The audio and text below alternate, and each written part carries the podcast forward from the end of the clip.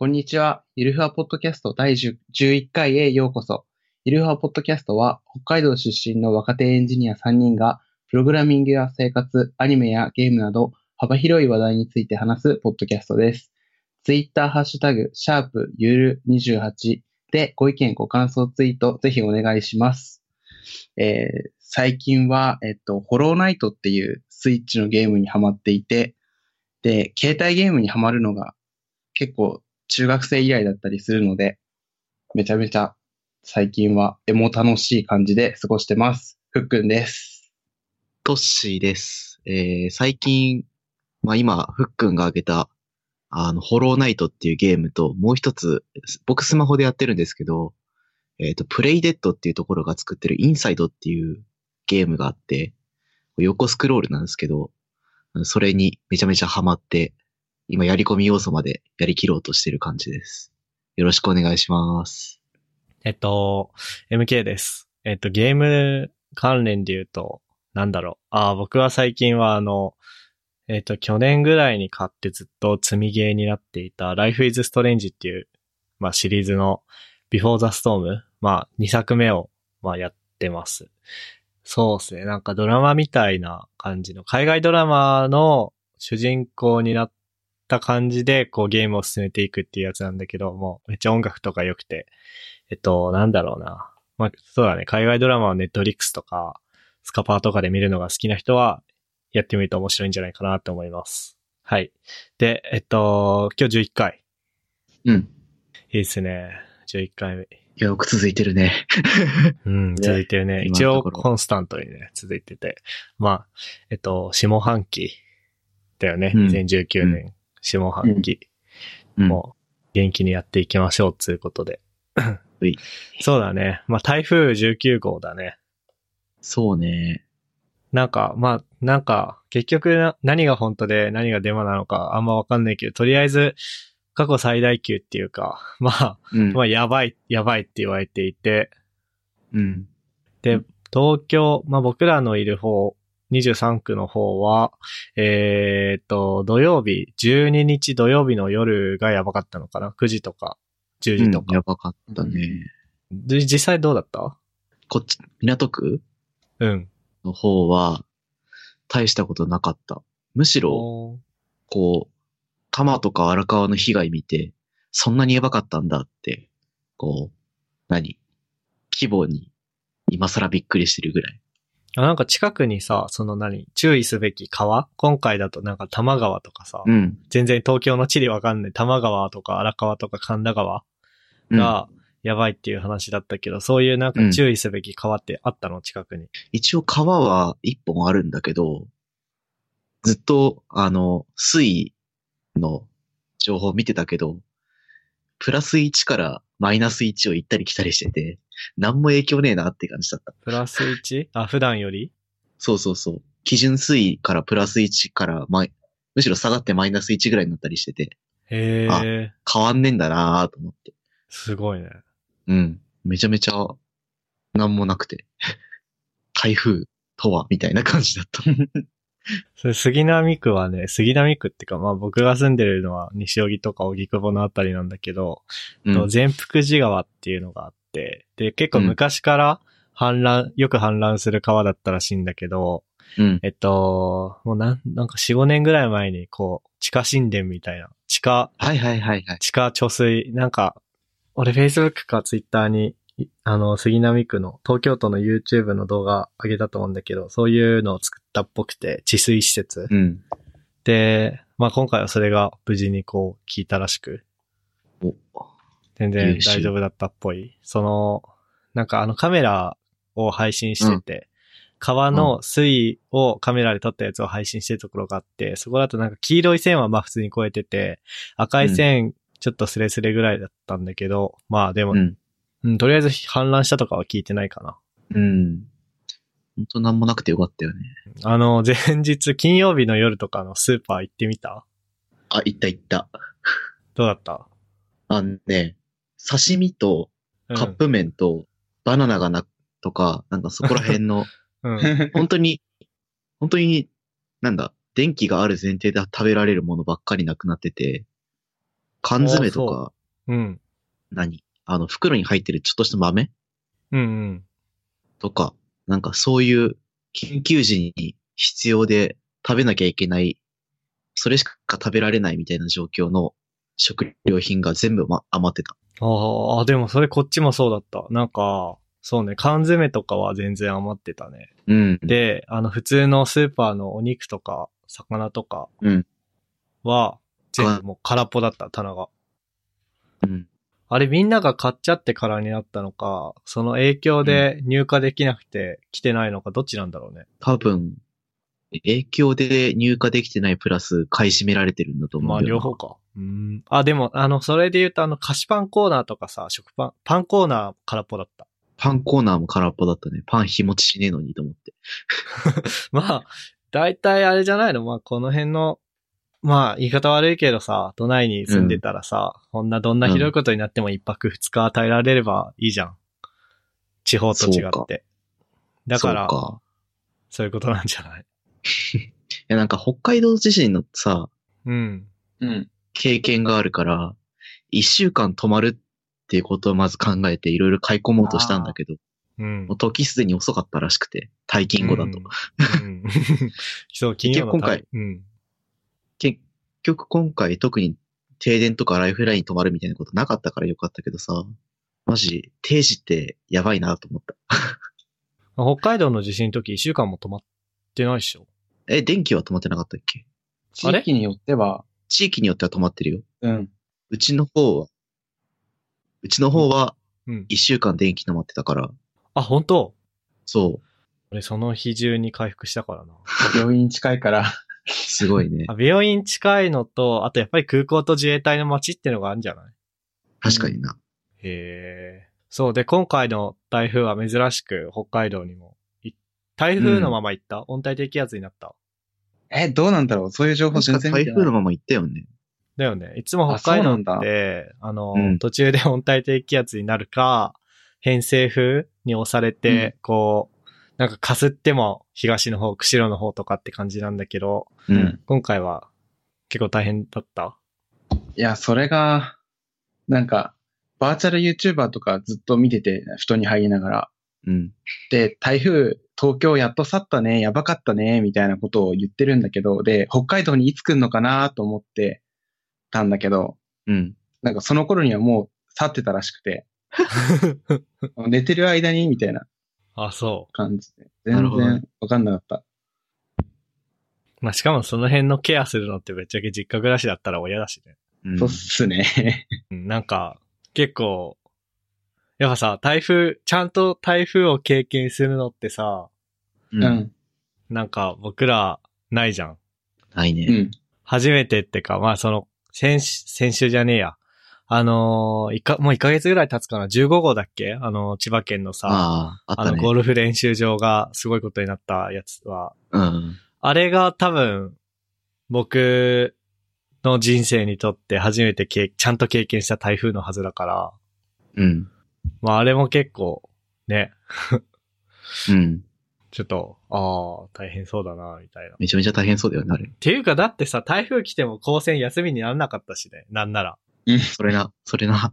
うん。午前授業ですはあったけど、うん。うん。なんかとりあえず来させてさ、うん。あ、ごめん、やっぱ帰って、みたいな。うん。あったねだ。から、ね、やっぱあのー模範となるべき高専の大人たちが台風舐めてたからね、僕らもうん。ちょっと舐め気味になっちゃう。舐め気味になっちゃうよね。うん。まあ、で、幸いまあ、ふっくんは気づいたら、寝てたら去ってたし、僕やトッシーも、まあなんか、音とかすごかったけど、うん。な実実が、実害を、に、にあったとか、その、なんだろうな。あの、家の周りがなんかあったとかではないでしょう、多分。ないね。全然。まあでも広いとこは広いとこだったみたいで、まあ、福島県の方、福島県っていうか、まあ東北の方とか、あとは、まあ都内でも武蔵小杉うん。これは多分、え、都内じゃないか、武蔵小杉って。神奈川か。なんかわかんないけど、その、うんいわゆる新しくできた街とか、なのかな？うんわかんないけど、なんか結構やばいらしいね。うん。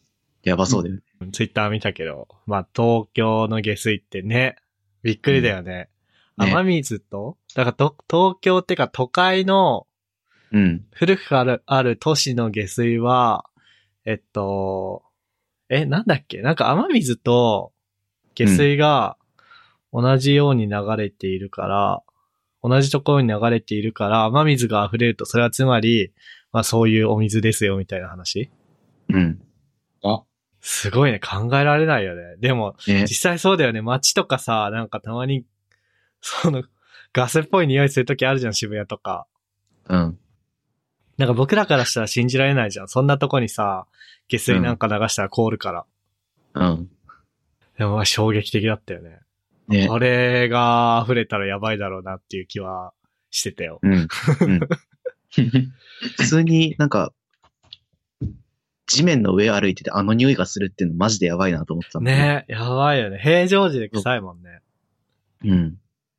鼻が曲がるんだよね。ほんとほんと。まあ、そりゃ、匂いするわ、そう、あの、氾濫した後と思ったもん。うん。まあぼ幸い僕の家の周りっていうか、うん。通勤経路でそういうのはないけど、区によって違うのかな。うん。うちの方はすごいね。あ、する、うんやっぱり。うん。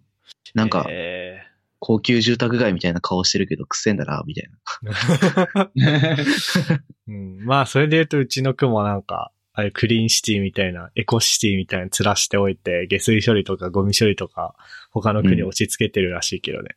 うん。はい。まあ、そういう感じで。ね、こういうトークができるぐらいになってきたんだね。半年も東京に住むと。そうね。まあでも未だに全然、なんか、川の話とかされてもわかんないけどね。多摩川ね氾濫するとか言ってるか、えやべやべって慌てて確認したら多摩川全然関係ないとかさ。うん。うん。まあじゃあ台風の話はそんな感じかな。はい。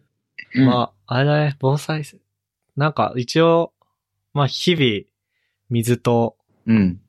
あと、誕生日に Amazon で欲しいものリストから送られてきた謎のクッキーみたいなやつ。うん。クッキーってかなんだ、ビスケ、クラ乾パン？ッカー的、あ、そう、乾パン？乾パンではないんだけど、まあ、なんか防災っぽいやつうん。に加えて、今回一応なんか、まあ、多分大丈夫だと思うけど、あのー缶詰でも買っとくかと思ってさ、あの、タンパク質とビタミンを取るために、フルーツとかお肉の缶詰を買って置いたんで、まあ大丈夫ですよ、次は。次はいけんね。もう来ないでしょ多分。来んのかな？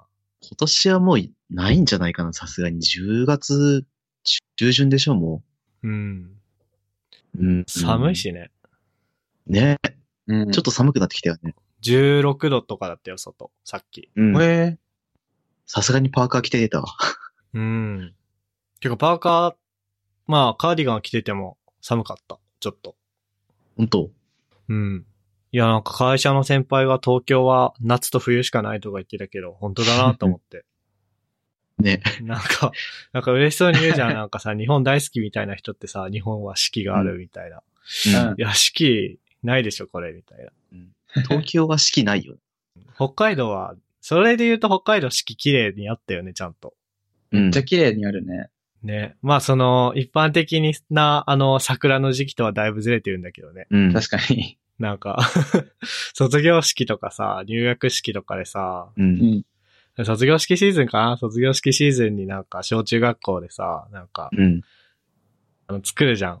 あの、うん。い色紙でさ、桜とかさ、作って、こう、はいはい体育館のところ飾り付けるじゃん。桜とかで。うん。でも、外雪でべちゃべちゃみたいなね。ゴールデンウィークぐらいでしょ？北海道の桜って。そうね。5月とか6月とか。という、なんかこう、一般的なっていうか、あれとはずれてるけど、北海道の方がよっぽどちゃんと四季あったと思う。うん。何の話だ、これ。まあじゃあ、メイン行きますか。はい。メインね、一応なんか、そうね、トシが持ってきてくれた、これうん。にするか。急に、急に技術の話をし始めるっていうね。じゃあ、トシお願いします。はい。えーっと、まあ、サービス、特にアプリケーション、ネイティブのアプリとか作ってるとさ、もうやっぱさ、API とか作るわけじゃないですか。うん。でその API に何らかの仕様変更があったときって、API 自体を変更しなきゃいけないんだけど、アプリケーションのエンジニアがその API を使えるようにドキュメント書くじゃないですか。API ドキュメントってやつ。うん。あスワッガーだったりなんか使ったりすると思うんだけど、その管理どうやってやってんのかなっていう話をしたくて、うちのアプリだと、その、Rails の話になっちゃうんだけど、その、なんだ、API の中身を実際に書き出すシリアライザーっていうのを書き換えて、まコントローラーとか書き換えて、で、そのスワッガーのスキーマ、何を返します、何を受け取りますっていうのを書き換えて、で、テスト通るようにレスポンスヘルパー書き直して、API ボア通るように、通ることを確認して、みたいな感じで、めちゃめちゃ手間かかるんですよ。レスポンスヘルパあのースペック、レスポンススペックってこと？あ、そうそうそうそうそう。あリクエストスペックか。あリクエストスペックだ、そうだそうだ、ごめん。で、なんか、それ、最近よくやるんだけど、仕事でも。うん。毎度毎度それやるのすげえ手間だなと思ってて、うん。なんかその API を変更するってさ、まあ、一つ情報を返すとか、この情報を統一してこう、こっちに流すようにしたとか、これはなくすみたいな、そういう簡単な変更なのに、その変更だけでなんか1時間とか2時間とか持ってかれて、すっげえ生産性下がるなと思ったんだよね。うん。で、周りのところではどうやって、その、変更に関しての API ドキュメントとか、それも含めて、どうやって管理してるんだろう、どういう風に扱ってるんだろうっていうのを気になってて、なるほど。えっと、議題に挙げてました。じゃあ前提としてあれだよね。一つのチームの中にサーバーエンジニアと、サーバーサイドエンジニアとクライアントサイド、まあ、はい。スマホアプだったりフロントだったりして、でそれの、まあ人は別々ってことだよね。そうだね。どっちも書いてる人がいれば、まあ、それはそれでいいんだろうけど、そうじゃなくて、うんほぼ完全に分業された環境でそれをどうやって運用してるのかなっていうのを聞きたかった。はいはいはい。えっと、うちは、うちの会社でプロダクトいくつか持ってて、それによそのプロダクトによってやり方違うから、まああれなんだけど、僕のいるチームは、えっとね、先に、もう別リポジトリ、実装と別リポジトリで、もうスワ側の、えっと、API ドキュメント管理してるリポジトリがあって、あ、まあっていうか、その、何？まあストーリーにアサインされるわけじゃん。タスクに、こういう開発を、機能を作るっていうタスクにアサインされるじゃん。人が。うん。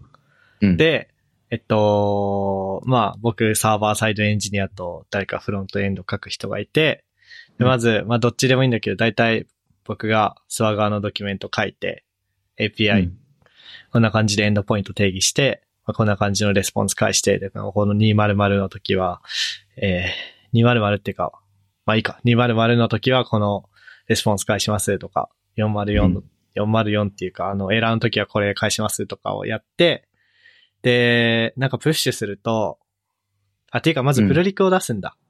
その、ドキュメントのリポジトリに対して。で、プルリク出して、あ、じゃあこんな感じで行きましょうってなったらマージして、それが自動でこうどっかで動いてるみたいな。うん。そのドキュメントが、スワガー UI、スワガー UI だっけ？が動いてる。あーで、それ、でこ、えっ、と、フロントとバックエンドでコンセンサス取れたら、用意ドンでスタートって感じ。なるほど。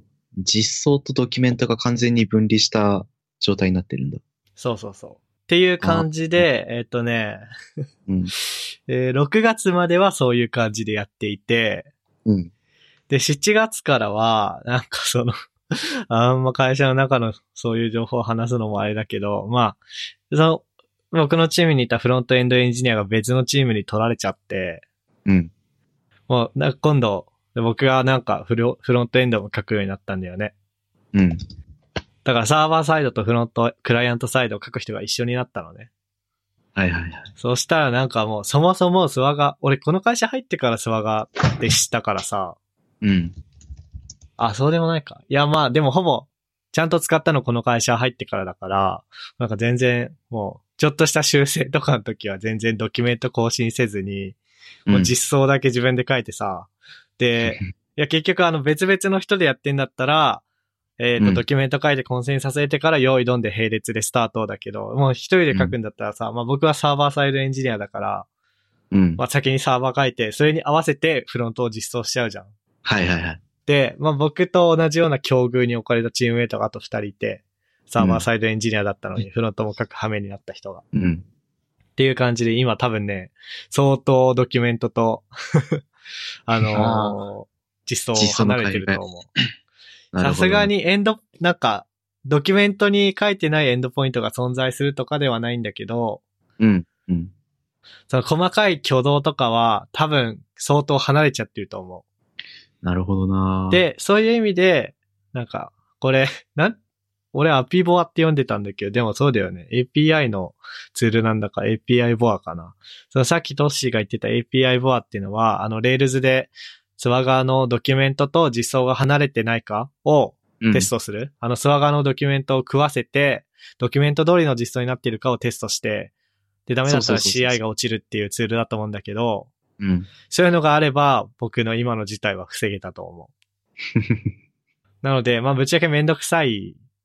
もうスワガー、俺 なんか YAML ファイル直接書いてたんだけど、うん。まあそういうもんじゃん、スワガーって JSON か YAML かわかんない。どっちでもいいけど。うん。それを、えっ、と、書いて、コンセンサス得てっていう時点ですでにめんどくさいのに、そこに API ボアとか入ったら超めんどくさそうとは思うん。いい方法ないのかなっていう模索があるよな。ここら辺。う。まあでも、それがいい方法なんじゃない？手間かけて、ドキュメントか書き直して、ちゃんと通るように確認してっていうのが、まあ確かに。まあ一応なんかスキーマファーストとか言うじゃん。うん。定義を先に決めちゃって、その定義に合わせて実装する。で、それがは、問い定義通りであることを、まあ、普通にリクエストスペック一生懸命書いて検証、あのー検証するでもよし、API ボアみたいなの使うでもよしっていう感じだ。その、それがいいのかな。なるほどな。ふっくんところはどうやってる？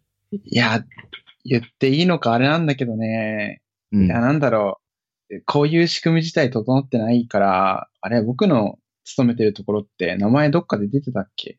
出てなかったかな？言っちゃっていいかな？やめとこ。あの、会社名出さないんだけど、うんそう、会社名出さないんだけど、その、今出てきたようなツールとか全く使ってなくて、うん。はいはいえっ、と、言っちゃえばサーバーとフロントエンドの意識合わせって、会話もしくは、エクセルみたいなところあるから、ほう。うんうん。あの、エクセルのなんか要件定義書なり、使用書なりで、なんか、なんか、レスポンス名とリクエスト名なんか書いてあって、で、要素は何々で、みたいなの書いてあって、で、うんそれ分かんなかったら口頭で聞きに行く。で、それバージョンも更新されてないからめっちゃ古いみたいなうん。の、なのだよね。だからね、ねあんまりね、会話にね、参加できないと思うんだ。でも結局さ、その、ドキュメントを Excel で書くか、まあ、スワガーとかさ、今風のやつ使うか、まあ、スワガー自体はもう今風ではないのかもしれないけど、そういう適したツールを使うかどうかって話で、結局、実装とドキュメントは離れちゃうんだよね。んそう。ね。だから、うんめんどくさくてもトッシーみたいに、トッシーのとこみたいに API ボア使って、実装とドキュメントが、あの、離れてないことをちゃんと保証した方がいいんじゃないかなっていうふうには思う。うん僕目線でも、ぜひそうしたい。うん、なんかね、うん、エクセルで書くかビームで書くかの違いでしょ、僕とフックンの違いは。うん。そうなっちゃうよね。まあ、あと、僕のところだと、その、うん結局じゃあサーバー書く人とフロント書く人は一緒なんだったら、うん。あの、まあ、僕趣味のアプリではそういう風にやってるんだけど、えっと、うん実装からドキュメントを生成する。うんうんなんか Grape、僕が、あの、個人で、 Rails で API 作るときは Grape っていうジェムっていうかライブラリを使っていて、まあ Grape 自体は単体で動くんだけど、まあ大体 Rails に乗せて使ううんうん。やつがあって、まあ Grape と、あと Grape Entity ってやつがあって、うんまあ、 Grape で API の、まあだから Rails でいうコントローラー的なものを書いて、で、はい Grape Entity が、まあシリアライザーの役割をする。うんうん。で、その辺ちゃんと、まあ、多少、なんだ、そのドキュメント用にいろいろ注釈みたいなの書かなきゃいけないんだけど、それさえ書いちゃえば、今度 Grape Swagger と、えー Grape Entity Swagger だっけ Grape Swagger Entity だっけ、忘れたけど、それらを使えば、まあ、 Swagger ドキュメントを実装から生成してくれる。ほで、まあでも結構、結構離れる時もある。特にレスポンスとかをちゃんと書かないと、なんだろう。まあやっぱり実装とドキュメントが微妙に離れちゃうっていうことはあるけど、う。うん、うん。まあでも、一応同じリポジトリで同じファイルに実装とドキュメントの、えー、ドキュメントを生成するための情報が書いてあるから、うん。なんかめんどくさくはないし、レビューの時に指摘もしてもらいやすいと思う。なるほどなっていう、あの、サーバーとクライアント書く人が一緒なケース。だから、うんあの、フルスタックエンジニアを 採用している会社とか、あとそもそも趣味のプロジェクトとかではありかなっていう。なるほど、なるほど。あとはそうね、あの、自分たちはクライアント作ってないんだけど、API を外部に提供してるとかいうケースでもうん、うん。いいかも。うん。なんか、多分、それこそ、まあ、僕はこのグレープとグレープエンティティと、まあ、グレープスワーカーとか使って、ドキュメントじ、あのー、ドキュメント自動生成するっていうのを知ったのは、ミソカっていう会社のブログなんだけど、うん。まあ、そこはそうやってやってるよね。おーまあちょっと前の記事だから今どうしてんのか知らないけど、でも、今もそうじゃないかな。なるほどなそうね。あの、あこの API ボアってちょっとなんかさ、GitHub のリポジトリ見た感じさ、もう更新止まってるっぽくない？溜まってんだっけ？なんかラストコミットが、レイテストコミットが2017年2月とかなんだよね。ほんまや。ああ、本当だ。ほんまや。まあ、そんなに、こう、なんつうの、コロコロ変わるもんでもないっていうかさ、進化、うん。育てていくプロダクトとかではないからっていうのもあるかもしれないけど、まあその、ジェムのバージョンアップぐらいはするじゃん。うん。で、そういうのが全然ないから、あ、今あんまやる気ないのかな、みたいな。ないのか。そう。って思って、だからあの、趣味のプロジェクトでもさ、いや結局さっきグレープとグレープスワガーで、どうのこうのって言ったやつもなんだかんだ離れちゃうから、うん。でどうしようかなと思ったら、俺ドレッドってやつを見つけてさ、うん。ドレッド。DREDD。で、これはなんか、あの、API ボアはレ多分 Rails 専用っていうか Ruby に依存してるものだと思うんだけど、うん。全然依存しないドレッドってやつが、多分ドレッドで読み合ってるかなこのスペルだったら。ってやつがあって、えっと、それだとね、まあ、これにスワガードキュメント食わせて、実際にリクエストを送ってみてっていうことができる。おー。なので今ちょっと趣味でやってるプロジェクトがあるんだけど、うん。なんか、これを使ってみてんだけど、ちょっと、ああんま使い方わかんない。あの、実際に、実際に動いているサーバーに対してリクエストを送るっていうのはもうできてるんだけど、うん。うん。これこのドレッドの中でレールサーバー立ち上げて、うん。そこに送ってもらう方がやっぱいいじゃん。なんか、これのためだけにわざわざステージング環境みたいなの作るのもちょっとあれだし、うん、かといって本番にさ、そんななんか、バシバシ、なんかあの GitHub にプッシュするたびに投げられてもうざいから、うん。うざいし、っていうかそれ本番に、プッシュする前に、これが動いてくれなきゃ意味ないじゃん。そうね。だから、ちょっとその辺の使い方が、結局あの Ruby に依存しない分自分でサーバーの起動とかをやんなきゃいけないっていう話なんだけど、どうやってやろうかなと思って。なるほどな。ああ、でもこれ、ちょっと使ってみようかな。自分の趣味のプロジェクトとかでやるとき。うん。多分だけど、ドレッドイニットとか、ドレッドイニットっていうコマンド打てば、その、これは何のプロジェクトですかとか、あなたのサーバーを起動するコマンドは何ですかとか聞かれるから、そこに、うんまあ、 bundle exec rails server とか書けばいいはずだけど、うん、うん。うん、なんか、ちょっと、いじり中っなるほどね。ていう感じですね。うん、うん。まあ、また、結論のない話だけど、うん。こんな感じかな。いや、久々に技術の話したね。うん、うん。じゃあ、あと一つなんか、適当に話して終わりにする？そうしよう。もうなんか軽めの話題？軽めの話題。このデスストレンディング買うってのは何？ああ、これ、デスストランディングって読むんだけど、あ、デスストランディングか。うん。そう。あの、メタルギアソリッドのシリーズ作ってるさ、はいはい、小島はい。監督がいらっしゃるじゃないですか。作っていた。そうそうそう。うんあの方が、うん。まあ、某社をうん出てから初めてリリースするゲームが、今月、来月の11月8日に出るんだけど、はいはいはいはい。あ、これ見たよ、PV。PV っていうか。PV 見たあの赤ちゃんがサムズアップするえ知らない？えこれなんか私アメリカを再建するっていうかなんか繋ぐみたいなトレーラーだよね。あ、そう、ん？基本的には、なんか、世界が分断されてしまってうんぬんかんぬんみたいなあ、そうだっけ？話だった。あ、でもうん、ウェブサイト見てるけど、そうそう、この人この人。うん赤ちゃんサムズアップはごめん、わかんないわ。最初の PV だね。最初のトレーラーか。うんあ本当？ええで、あの、スネークの声優の人誰だっけ？大塚明夫さん。大塚明夫さんは今回は主こ主人公じゃないよね。眼帯の人だよね、これ。そうだった気がする。一応出るはず。うん、眼帯の人は主人公では多分ないよね。うん。このおじさんだよね。うん。若干、若干あの、最近のスターウォーズのマーク・ハミルっぽい。ルーク・スカイウォーカーっぽい。うん 見た目が。で、なんか、メタルギアに出てきた、あの、日本版のメタルギアの吹き替えや、吹き替えというか声をやってた方々、うん。水木奈々さんとか、本当だここ。ら辺のいろんな、あの頃のって感じの人たちも出るっぽくて、個人的にはえめちゃめちゃ欲しい、欲しくてさ、ーいいね。